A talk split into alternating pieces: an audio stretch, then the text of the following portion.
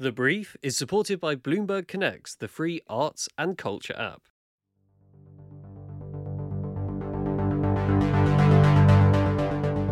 Mutant housing block facing demolition just one year after completion. As party conference season begins, Rishi Sunak U turns on key net zero policies, outrage over the felling of Northumberland's iconic sycamore gap tree, and is Britain really a nation of drivers? My name is Phin Harper, I'm an architecture critic, and we will be interrogating this week's big stories in architecture, planning, and housing news. Welcome to The Brief from Open City. This is a remote recording. I'm live from the Aylesbury estate in South London. My guest this week is Joe Giddings. Joe is an architect, UK lead at Built by Nature, and was a co founding member of the Architects Climate Action Network, or ACAN. Welcome to the show, Joe. Thank you very much for having me. It's a pleasure to be here. Greenwich Council in South London has ordered the complete demolition of what one councillor describes as a quote mutant development towering above the Thames riverfront. The AJ reported that after counting 26 major deviations from the original planning permission, the council said that Mast Quay Phase 2, a Comer Homes development completed last year, was quote poor quality and has ordered the developer to pull it down. The development on the south bank of the River Thames in Woolwich consists of two residential tower blocks, one of which is stepped with 23, then 11, then 9, then 6 stories. And many of the 204 apartments are already occupied, and residents now face the prospect of finding somewhere else to live.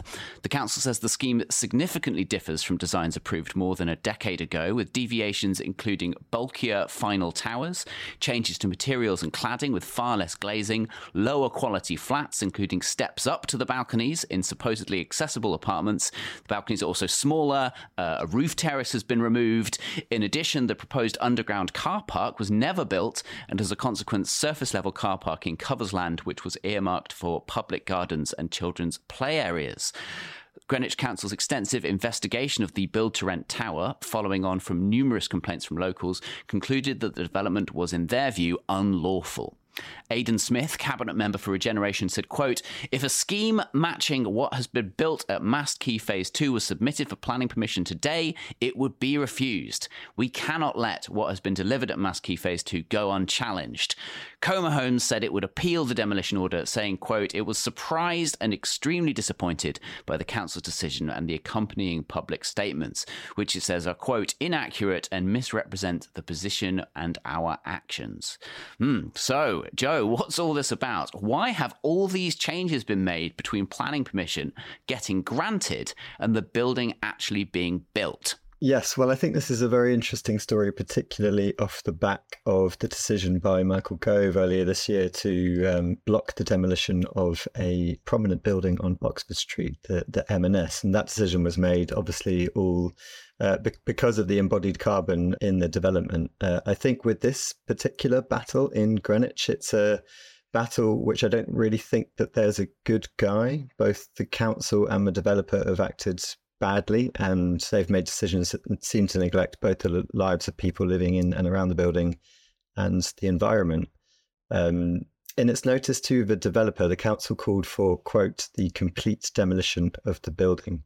And it's this decision from the council which I think is particularly kind of wasteful and counterproductive. But clearly, the scheme built by the developer deviates significantly from what they gained planning permission for. And so I don't think they can be allowed to get away with that. If you just look at the, the kind of side by side images of, of what was proposed and what was built, you get a sense of how far they've they've gone here. But in addition to the visual differences, there's actually quite a lot of structural differences too. The buildings are actually bigger than than were approved. Uh, the quality of residential accommodation inside the building is lower than than what was proposed uh, and they haven't provided roof gardens or landscaping outside either. So it's clear that the council needs to do something, but I think complete demolition is not the answer. Yeah. Okay. So I sort of I, I see what you're saying that um, you know d- demolishing it is uh, is a very big deal. I think the council kind of agree with that. One cabinet member from the council described the enforcement action as unprecedented themselves.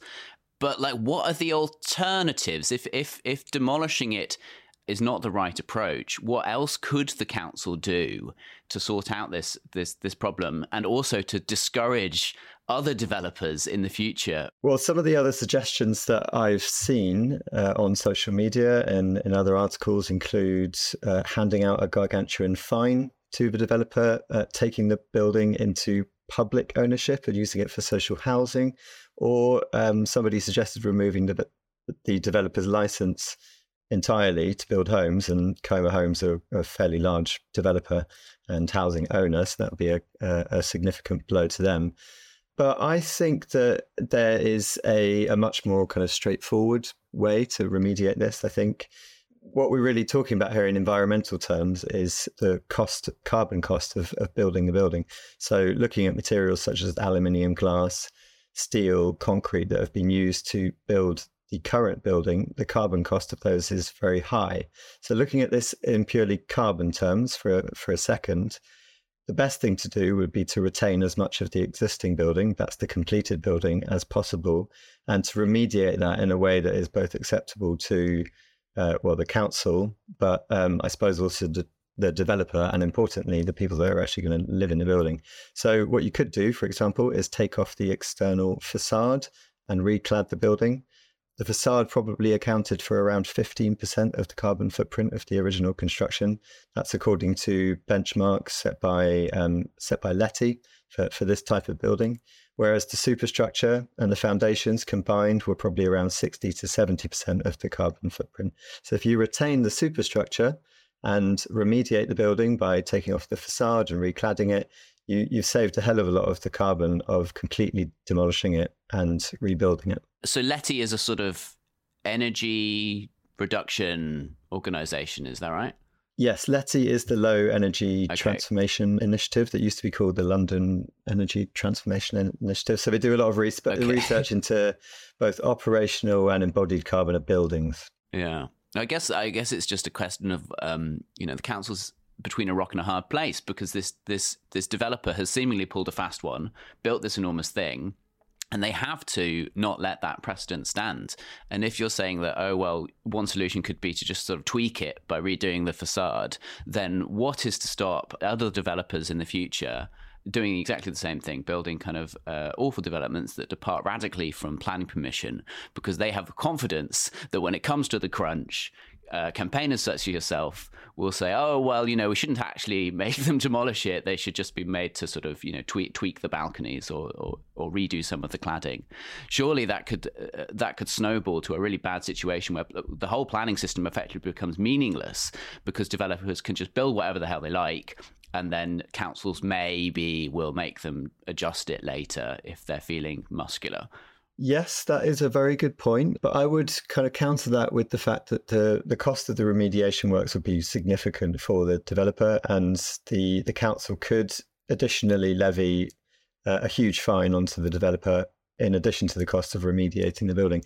I, I think a lot of people have pointed out that the decision by the council to try and enforce the, the demolition is actually just a stick to get the developer around the table uh, and that they won't actually eventually force the developer to do that. But what this will do is bring them to the table so they can have a discussion about um, what to actually do with with the building. Wow! So interestingly, Robert Booth, writing in the the Guardian, he's the social affairs correspondent, described this as actually quote a rare triumph for planners, and said it was a, an extraordinary demonstration of strength from um, the town hall enforcement officers in what is a very unequal battle between these kind of major developers like Comer Homes and these cash-strapped council planning departments. So. Um, pointed to some data that last year a survey of 103 councils across the UK uh, found that 90% of them had uh, backlogs on these kind of enforcement actions where you, demand developers make changes after they've built something that didn't have proper planning permission. And that 80% of those councils didn't have enough officers to get through the workload of these, uh, these enforcement backlogs. Meanwhile, the number of enforcement notices is falling from 5,000 in 2015/16 to less than 4,000 uh, now, which could mean that developers are sort of doing what they're told, doing what they've got planning permission for, or potentially it can mean that councils are just giving up on, on challenging it when something gets built without planning permission in the first place.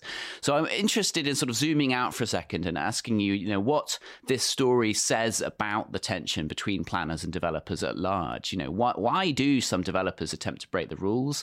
And do you think the situation is getting better or worse? I think that developers actually get a bit of a bad name in all of this. I'm not defending Comer Homes. I think they've uh, acted terribly, but um, most of them are actually out to do the right thing. But but they're very unpopular in public opinion.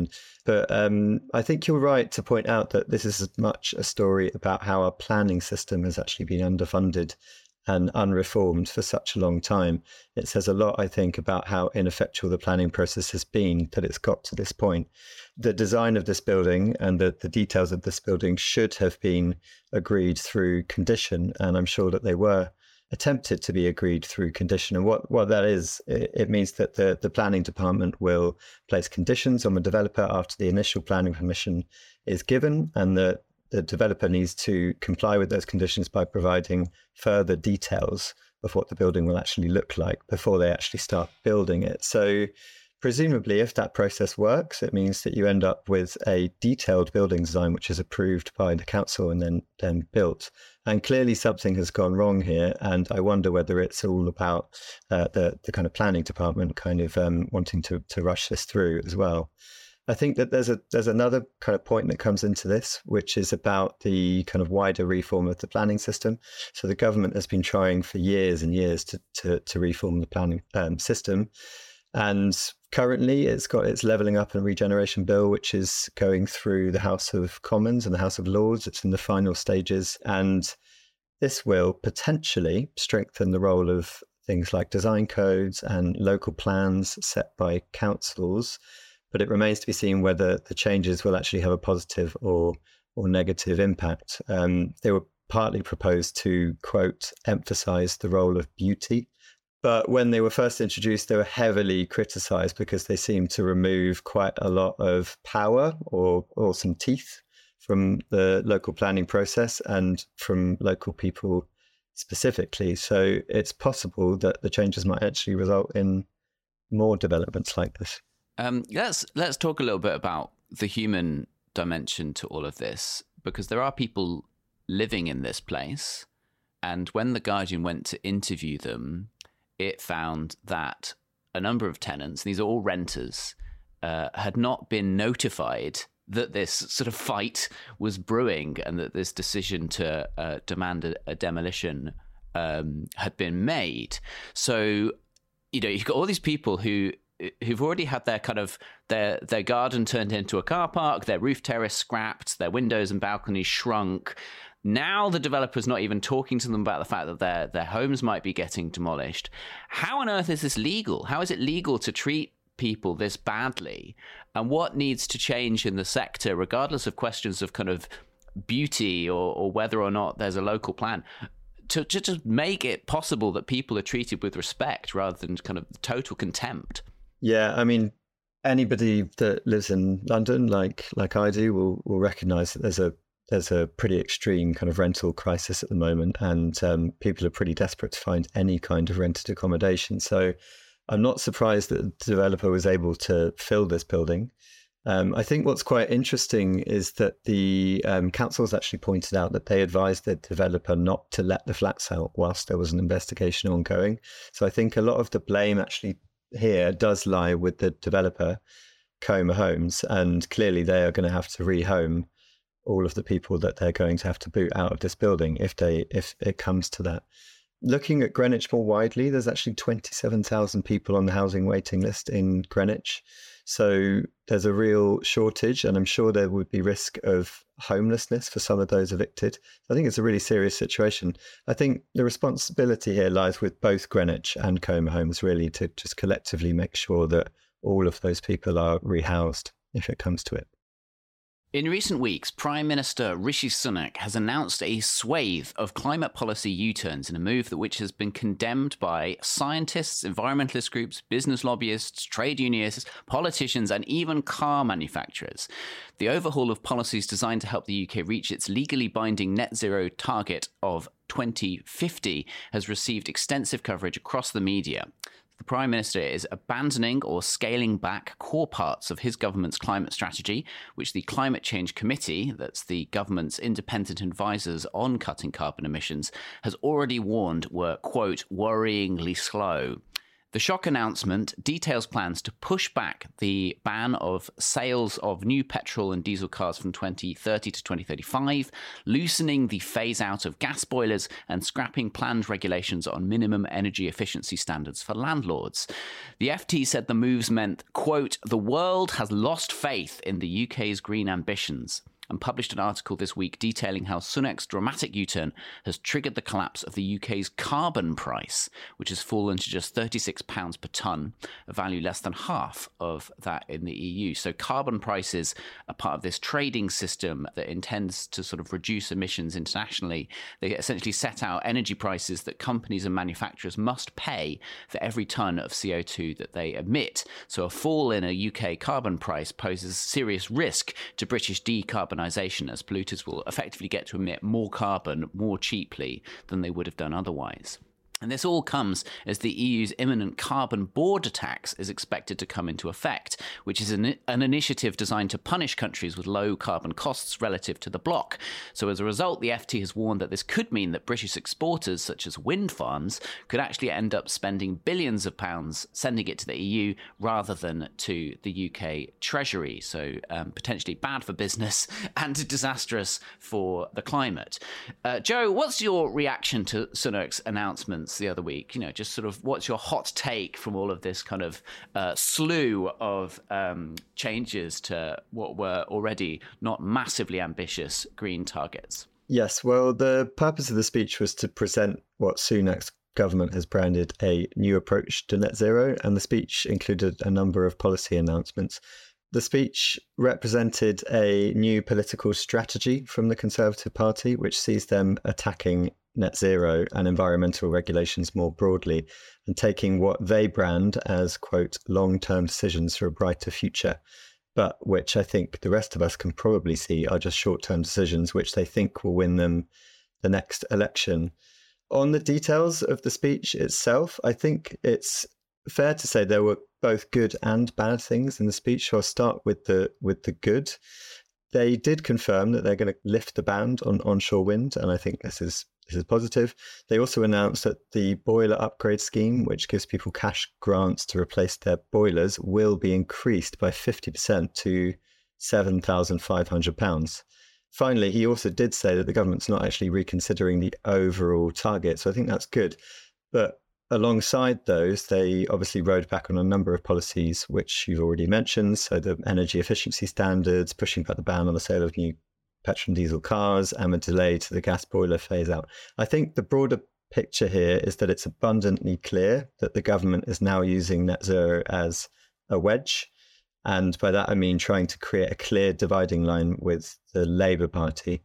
So to me, it looks like we're headed to an election in 2024 in which net zero will be a major battleground. And for anybody that cares about addressing the climate crisis, no matter which party you support, I think this is really unfortunate because net zero has been one issue around which there's been general cross party support over the last five years. So the concept of net zero hasn't been politicized that much until now. It's an odd wedge because who's going to vote for more expensive heating bills. That just seems like a really kind of bad political platform. So, analysis from the Carbon Brief earlier this year found that energy bills are now 10 billion pounds higher than they would have been if climate policies such as energy efficiency support weren't rolled back or scrapped over the last decade. Um, do you think in 10 years' time we'll see a similar thing as a result of Sunak's policy changes? We will see in the next decade that some of these changes will cost people money. And I think it's worth diving into one of the policies, particularly in a bit more detail to help explain why. And that's the scrapping of the enhanced minimum energy efficiency standards. So these were first introduced in 2015 and provided that private rental property in England and Wales must have an EPC rating of E or above. Uh, they came into force on the 1st of April 2018, and the proposed changes would have meant that in 2025, that rating would have had to jump up to EPC C. And it would have forced landlords to spend up to £10,000 to achieve this. So, who does this affect? Well, if we look at the tenure of housing across the country, the, the Office of National Statistics says that nationally 20% of the population lives in the private rental sector.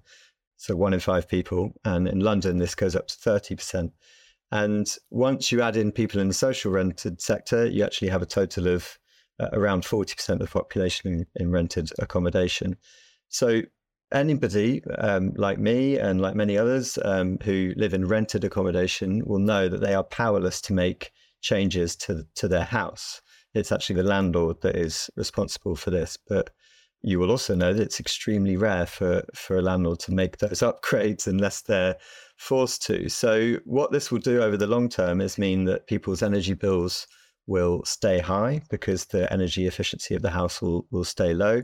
And um, Citizens Advice Bureau have actually pointed out that this policy ends up costing people on lower incomes more because people on lower incomes are disproportionately living in rented housing. So, no surprise, uh, this particular part of the speech was the most unpopular. There's some interesting YouGov polling that was uh, conducted in the days after the speech, which showed that around 60% of people opposed that policy specifically. So, Joe, one of the things that's sort of striking about this, I was looking at more analysis from the Carbon Brief, who are a kind of dedicated news site looking at uh, carbon and climate um, stories, is the the Prime Minister seemingly using false or inaccurate statements when describing these. Uh, anti net zero changes. For example, in his speech, he falsely claimed that some homes will never ever be suitable for a heat pump, uh, which is not true. a lot of architects understand that. Uh, he also claimed to be scrapping a meat tax, which never existed in the first place. So, what is going on there? Why scrap a tax that doesn't exist? Um, what could that slip or that sort of that remark tell us about the real agenda here, um, in your opinion? Yes, well, it's peculiar, isn't it, that the government is using policies that, that never existed to, to try and increase public support for their changes to policies that, that did exist. And, and I do think that it's a little bit fear mongering, perhaps. For me, the broader point about comms, uh, about climate comms in, in particular, is that we need to kind of shift the narrative completely from what we might need to lose from our lives towards what we might gain. So to shift the narrative towards solutions, so towards Im- improving our lives. And I think this is all about upgrading our infrastructure and upgrading our homes. The energy that's paid by all of us individually, you and me and everybody listening to this podcast, means that we have very high energy bills. Now imagine that our homes hardly used any energy at all. And we have examples that demonstrate that. So in Norwich, in the Goldsmith Street, scheme that won the Stirling Prize a couple of years ago, energy bills are as low as £100 for the whole year. And in my home, I, uh, me and my housemates, we pay that much per month. So if we can start to shift the narrative towards the idea that we will be saving uh, a lot of money and that all of our energy bills will be as low as a couple of hundred pounds a year, I think then the transition becomes about improving the lives of everyone. So then to come back to some of the themes that were in kind of Sunak's speech about scrapping meat taxes and stopping people flying. I think all of this communication is framed negatively, and no wonder it's going to make people very afraid of, of the changes to come. So we just need to shift it completely towards something more positive, I think. One of the UK's best loved and most recognised trees was illegally felled last week, provoking an outpouring of tributes, outrage, and grief from people up and down the UK. The landmark tree at Sycamore Gap, which stood beside Hadrian's Wall in Northumberland for more than 300 years, was cut down overnight on Wednesday last week and has left locals fearing tourism in the area could dry up. A 16 year old boy and a man in his 60s were both arrested on suspicion of criminal damage last week. Both have since been released released on bail pending further inquiries. Ideas of how to commemorate the iconic sycamore have been flooding social media. A memorial bench made from the timber, uh, replacing the tree with a, a, larger forest, even a sculpture of the tree are some of the ideas which have been floated. One man actually planted a young sycamore sapling near the site, which the National Trust has since removed. So two trees have been felled in the location. With only four of the seven trees of the year from between 2014 and 2020 still standing, including the sycamore gap tree, this tragic story has demonstrated the vulnerability of the UK's trees, even those that British people seemingly love the most. Currently, local planning authorities have the ability to award tree preservation orders to individual trees, which can incur fines of up to £20,000 if they are felled without permission. However, conservationists are calling for much more expansive legal protection. A recent YouGov poll found that 83% of Britons support giving ancient trees legal heritage status, a bit like listing a building, perhaps. And 85% think the government or its agencies should be responsible for protecting ancient trees. So, Joe, how do we make sense of this? A random act of vandalism, uh, some sort of political protest, perhaps, against the National Trust, maybe? Is this uh, a grumpy person who doesn't like tourists and is trying to stop them coming to the area? What, what on earth do you think motivated someone to, to chop down this tree? That is a very good question. I've got absolutely no idea what would motivate somebody to chop down a tree like this. I just think it's a very sad story, and um, yeah, I think that trees are very special to us as as humans, to to all of us, and we actually, you know, if we go all the way back to to the beginning of the human race, we actually evolved from a tree dwelling species, and then when grasslands appeared, we we learned how to walk upright, to move across the open plains between trees, and from then until now, we, we've lived in a symbiotic relationship with trees and forests. And although this has waned a bit in recent years, I think even now we, we all hold immense personal relationships with trees. And for me, it's either the eucalyptus tree that's in my garden at the moment that I look out at every day, fluttering in the wind, or the the willow tree that I, I kind of grew up with in my uh, in my childhood home, which I would climb to the top of and look over the top of my house uh, as soon as I got high enough. So so we've all got these stories, and, and trees are part of our lives, and you know even the Conservative Party logo is a tree. But then some trees attain legendary status, and this sycamore was uh, apparently one of those. I never visited it personally, but this was a, a, kind of icon of the North. And in fact, people on social media have compared this tree to the angel of the North. So I don't think its its cultural significance can be overstated, and I think it would take, uh, yeah, a particular kind of person to to go out there with a chainsaw in the in the dead of night and chop it down. But I think the reason that this story has actually captured so much attention is partly because of the manner of its of its felling, which led to a really intense feeling of grief for a lot of people. It was felled overnight by chainsaw with a very clean cut on an apparently dark and stormy night when locals said the winds were, were very loud, so you couldn't hear the sound of the felling. And then in the morning, the tree lay on its side like a corpse. And it was difficult to look at those images without feeling almost like a national treasure or a family member had been murdered. I felt, and uh, of course, the the nature of those images has then sparked uh, the almightiest of whodunits looking for the person that that did it. It has sparked an enormous outcry why is it that the felling of this one tree all right it's a very pretty tree but actually most trees are, are, very pretty if you if you take a moment to look at them why is the felling of this single tree caused such a reaction when deforestation just sort of goes on as a matter of course and no one seems to to care particularly. I mean, I was reading an article by one or two professors in physical geography at, at Northumbria. So they said in an article for the conversation that, quote, the sheer dominance of pastures and open farmland near Hadrian's Wall led to this one sycamore be becoming an icon of Northumberland, in part because of the relative rarity of trees on the landscape. So it's it's because it was standing alone in in the land, surrounded by open grassland that was grazed by sheep, that meant it became so iconic. But the landscape there is uh, what a lot of people would call very degraded, actually. And uh, you know, you're talking about deforestation that occurs around the world today. Well, we deforested uh, the UK a very long time ago. we we've actually got one of the kind of lowest forest coverages in the whole of Europe. We've got around 13% of forest coverage here in the UK, where the average in, in the rest of Europe is more like 30%. What would you like to see to memorialize this tree or to sort of Um, what, what should go in in this place? Should anything go there? Should we just leave the stump? Should there be a regulatory change that becomes the Sycamore Gap rule and makes it harder to chop down trees in the future? What do you think is the right response to this specific situation? Yeah, well, I, I saw that Brian Blessed, the uh, actor that played Robin Hood in that kind of famous film that was that was um, shot here in the Sycamore Gap, uh, made a very impassioned kind of plea on social media, and he said the tree's not dead. The tree's not actually dead. The, so the stump itself could regrow. And sycamore as a species is one that can be coppiced. So even though it's cut all the way down to the stump, in theory, the tree should be able to to regenerate from that stump. And in a hundred years' time, it will be a similar kind of size to, to the one that we we had until recently. I think um, some of the proposals for the site are nice, but I think maybe a bit unambitious.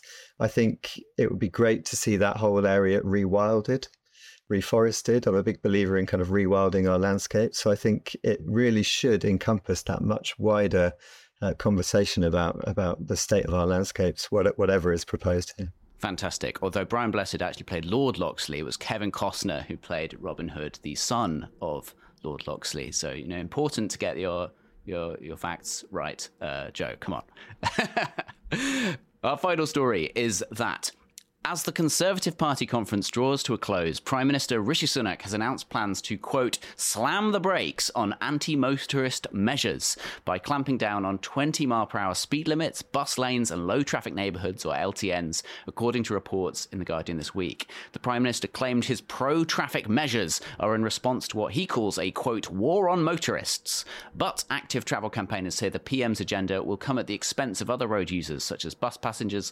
cyclists, and pedestrians. Americans. Despite being framed as a consultation, the Guardian newspaper noted the distinct shift in transport policy, which seemingly flies in the face of previous efforts to reduce road congestion through improving alternative transport infrastructure. The plans headed up by Number 10 and the Department for Transport appear to target speed limits, designated bus lanes, LTNs, and traffic violation fines by making it more difficult for local authorities to introduce traffic calming measures across the country.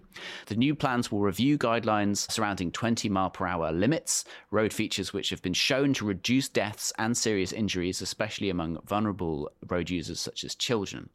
Similarly, guidance will be amended around LTNs, with the Department for Transport stressing that there should be a quote, focus on local consent, but giving no further details. This latest review comes on top of an existing review into LTNs, something we covered back in the July on this show. Uh, ministers have also announced there will be a review of guidance on dedicated bus lanes, which they plan to allow more cars and motorbikes to use, only excluding uh, non bus vehicles, quote, when necessary. Uh, this measure has already been condemned by the organisation that kind of represents UK bus companies and has been strongly opposed by cycling groups um, for obvious safety reasons. So, you know, Rishi Sunak has announced this all by calling the UK, quote, a nation of drivers. Is that statement true uh, across the countryside and London? Uh, and why are we in a country where trains were invented so reliant on cars? Part of the reason that we're so reliant on cars is actually because there's just not been enough public investment in, in our transport infrastructure. And uh, I actually made my notes for this podcast whilst traveling on HS1. I'm in Amsterdam now, which is four hours train by London. And I think it would be remiss of us not to mention HS2, which is, I think, as we're speaking, part of it's being uh, scrapped. But in its original and most ambitious form, it would have connected London to Birmingham, Manchester, and Leeds by high speed rail. And this would have then, in its original form, connected to HS1, meaning you could get a train from Manchester to Paris. So it's now mooted that the government's scrapping the Birmingham to Manchester leg, which I think is worth dwelling on for a sec because it's not only about reducing high speed rail capacity, but it also scuppers wider plans for what was called the Northern Powerhouse Rail, which would have shared a track with HS2. And in general, this lack of capacity or reduction in capacity will just put more and more strain on our existing rail networks, particularly in the north. And I think that is why we are so reliant on cars. And we really are. So, just to bring up some statistics, at the end of March 2023, there were 40 million licensed vehicles in the UK. That's ticking up by uh, around 1% every year. And if you look at the statistics on the mode of transport that we actually use. It's it's really really clear. So data from the government shows that from 1960 to 2019, the distance travelled by cars increased from 130 billion passenger miles up to 738 billion. But over that same period, the distance travelled by bus or coach actually declined. It split in half, going from around 78 um, billion to 33 billion. So while distance travelled by car has risen staggeringly since the 1960s, other modes of transport have either stagnated, risen slightly, or in the case of buses, actually fallen dramatically. So we are a nation very much reliant on our cars. I mean, bus use has fallen, but that has since the deregulation of buses, right? In London, where buses remained uh, owned and operated by uh, the public sector through Transport for London, bus use ha- has actually massively increased over the same period. And I do wonder whether there's a, a tendency to sort of look at the outcome of quite specific policy changes and say this is just the will of the British people that like British people just want to drive cars more, whereas in fact most people are not necessarily desiring to spend more of their lives in small metal boxes. They're just being forced to because the buses have become insanely expensive. The rail networks have either been closed or not built as promised. And you know what other choices do they have? They don't maybe want to get on their bike because they're afraid of cars, and so they get in a car instead. And I, I kind of I wonder if there's just an, a, an elaborate piece of spin going on here. I'm not really convinced that Britain, that ordinary British people are just so petrol headed and motor crazy that all they want is to drive their car uh, as fast as they like through residential areas. But I wonder how you fight this as a culture war, because it clearly is an attempt to build a kind of political lobby around the idea of being a car driver or owning a car and, and using that as an, a, a, a sort of identity politics to create a political coalition around. You know, what what what would you do if you were in charge of kind of campaigning back against um, the launch of the car lobby. You're absolutely right to, to pick up on the fact that that it is uh, not an inherent part of the, the British public's nature to, to be kind of car loving, and it is a response to uh, what I would have called a kind of lack of investment. I think you're also right to bring up Transport for London, which has been hugely successful, and another success story from very recent times is uh, is in Manchester. So Andy Burnham's just announced a, a, new kind of network of buses. I think he's called it the Bee Network, and they're bright yellow double decker buses, just like in London, but yellow. And they are attempting to build there a more kind of centralized public transport infrastructure. I think it'll be really interesting to see the result that um, that that has. What was your actual question? The the second part. How to whether to fight the culture war um, or not? I, th- I, think it has to be kind of centered on on infrastructure and looking to the future and giving people options to travel in other ways. So I, I, I think it's kind of unfair to target the motorist. Um, I don't think they are on the other side of this um, this battle. I think the go- the government here is trying to create a dividing line between between us. You know, they're trying to split us into two camps: people that use public um, transport and people that that use their cars. I think for a lot of people, they actually don't have much option other than to use their car. So I think in order to kind of bring those people on side, uh, we really just need to create more options. We need to create more public transport options for people and create cycling infrastructure and create walking infrastructure and really kind of prioritize these other modes of transport. If we can frame it in a way that it's about improving people's lives, uh, then I think we can kind of get everybody on board. I think that makes a lot of sense. But the, at the same time, you know, you, you can't deny that uh, around LTNs and particularly 15 minute cities, there's been some really wild kind of conspiracy theories rising up. So, you know, the concept of a 15 minute neighborhood where local shops are within a 15 minute walk of your house. That does sound to me like focusing on the positives. That's like, look at this. We could create, um, we could create an entire country where every single person is within 15 minutes of essential stuff. N- nice local corner shop, decent doctors, maybe a, a school or a primary school. That sounds like a really kind of positive campaign. And yet we've seen that become this kind of in, uh, quite crazy uh, conspiracy theory where pe- people are, are, are, worried that the real agenda is to sort of lock people within a 15 minute radius of their house. And the, it's the sort of start of a kind of highly authoritarian police state in which nobody has the ability to move around beyond their immediate neighborhood. It's not, it's clearly not just enough to focus on the positives uh, of a more pedestrianized, more sort of cyclable version of the UK. Why do you think that travel has become so divorced from sort of evidence based debate? Why is it it sort of appealing more and more to these kind of really quite fringe uh, theories? I mean, just to, to pick up on one part of that and to build on it, the, the UK's Transport Secretary, Mark Harper, said earlier this week what is sinister and what we shouldn't tolerate is the idea that councils should decide how many times you should go to the shops. So he's he's the UK's transport secretary, and he included that kind of language in his speech to Conservative Party conference. Before obviously going on to add, it's the Conservative Party that is proudly pro car. Um, I think all of this is very, very dangerous language, and I think you're you're right to say that we should basically just be fact checking them. So let's be clear on this: there are zero councils out there that want to decide how many times you go to the shops, as Mark Harper claimed. So it feels a little bit like the kind of conspiracy theory entering the the kind of thinking and, and operation uh, of government there. I, I, think another point to make is that they are um, backing one side here. The government say they are quote backing the driver, but this is the government. They shouldn't be backing one section of the population over another. They should be governing for everybody. So they should be fixing potholes, yes, but they should also be making sure that we have functioning bus network, proper cycling infrastructure, etc. So I think, yeah, I think you're right. Given the government itself is making such a big thing out of this, I think we're going to be hearing a lot more of this over the next six to 12 months as we, we go uh, towards another election.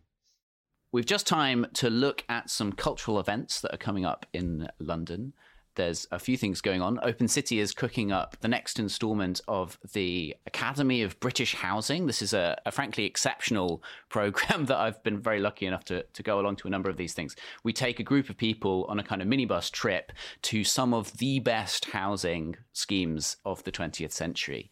And on Friday, the, the 20th of October, uh, we're running another one of those uh, it's where is it going? It's going to the Golden Lane estate, going inside the flat there and going around that incredible estate by Chamberlain, Powell and Bond. But the the real highlight is going to Ferry Street, which is I think is one of the best houses I've ever been to. It was developed as a sort of self build scheme on the bank of the River Thames in in the Isle of Dogs. And it will take your breath away.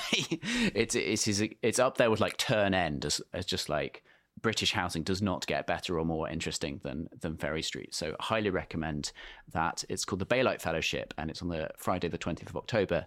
Tickets are available on the Open City website. We've also putting on a, a debate, part of our Accelerate program. We run these uh, debates at Rich Mix, exploring big issues that relate to kind of equity and access in architecture. This one is an entirely women-led panel. It's called What Actually Is Feminist Architecture?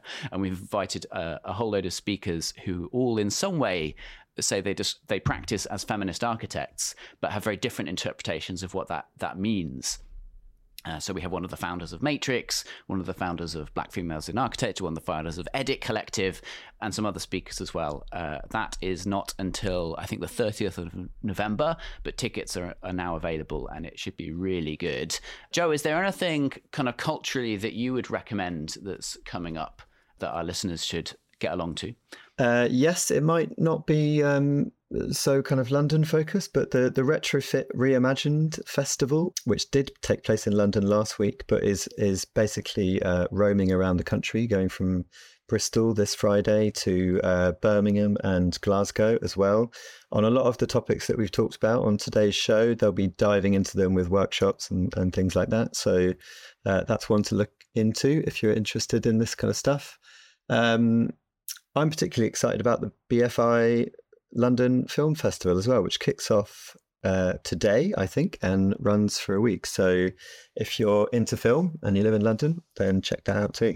Fantastic. And thank you so much for joining us. It's been a pleasure to have you on the show again. Please come again uh, soon. Where can our listeners um, follow your work and your campaigning? So I'm uh, dedicating most of my time now to Built by Nature, and Built by Nature is a kind of non-profit which is uh, seeking to increase the use of timber and bio-based materials in construction. We've got a website, so you can kind of check out um, lots of the projects that we've supported and that we're involved in on the website from um, kind of new design codes for timber buildings to new financing models for timber buildings, that kind of stuff. We're looking at how to, I suppose, tweak the, the system or change the system uh, to make it easier to build with bio based materials. So, yeah, go to our website, builtbn.org, and check it out. Builtbn.org. Fantastic, Joe. Thank you very much, and see you again next time. Thanks so much for having me on. You've been listening to The Brief from Open City, made in association with the London Society and the 20th Century Society. This show is made possible in part thanks to Bloomberg Connects, a free digital guide to art and cultural organisations around the world. A link to download Bloomberg Connects is in the show notes. If you've enjoyed the brief and want to know more about any of the stories we've discussed, we recommend subscribing to the Architect's Journal, which covers all these issues and many more. To get early, ad free access to the brief and support Open City's wider work empowering young people from underrepresented communities, please become an Open City friend today. The link is in the show notes. The Brief is produced by Poppy Waring and hosted by Phineas Harper, Merlin Fulcher, Cyber Chadder, and Fran Williams. The series editor is Merlin Fulcher. Our theme music is by Chris Zabriskie. Open City is dedicated to making cities everywhere more open, accessible, and equitable.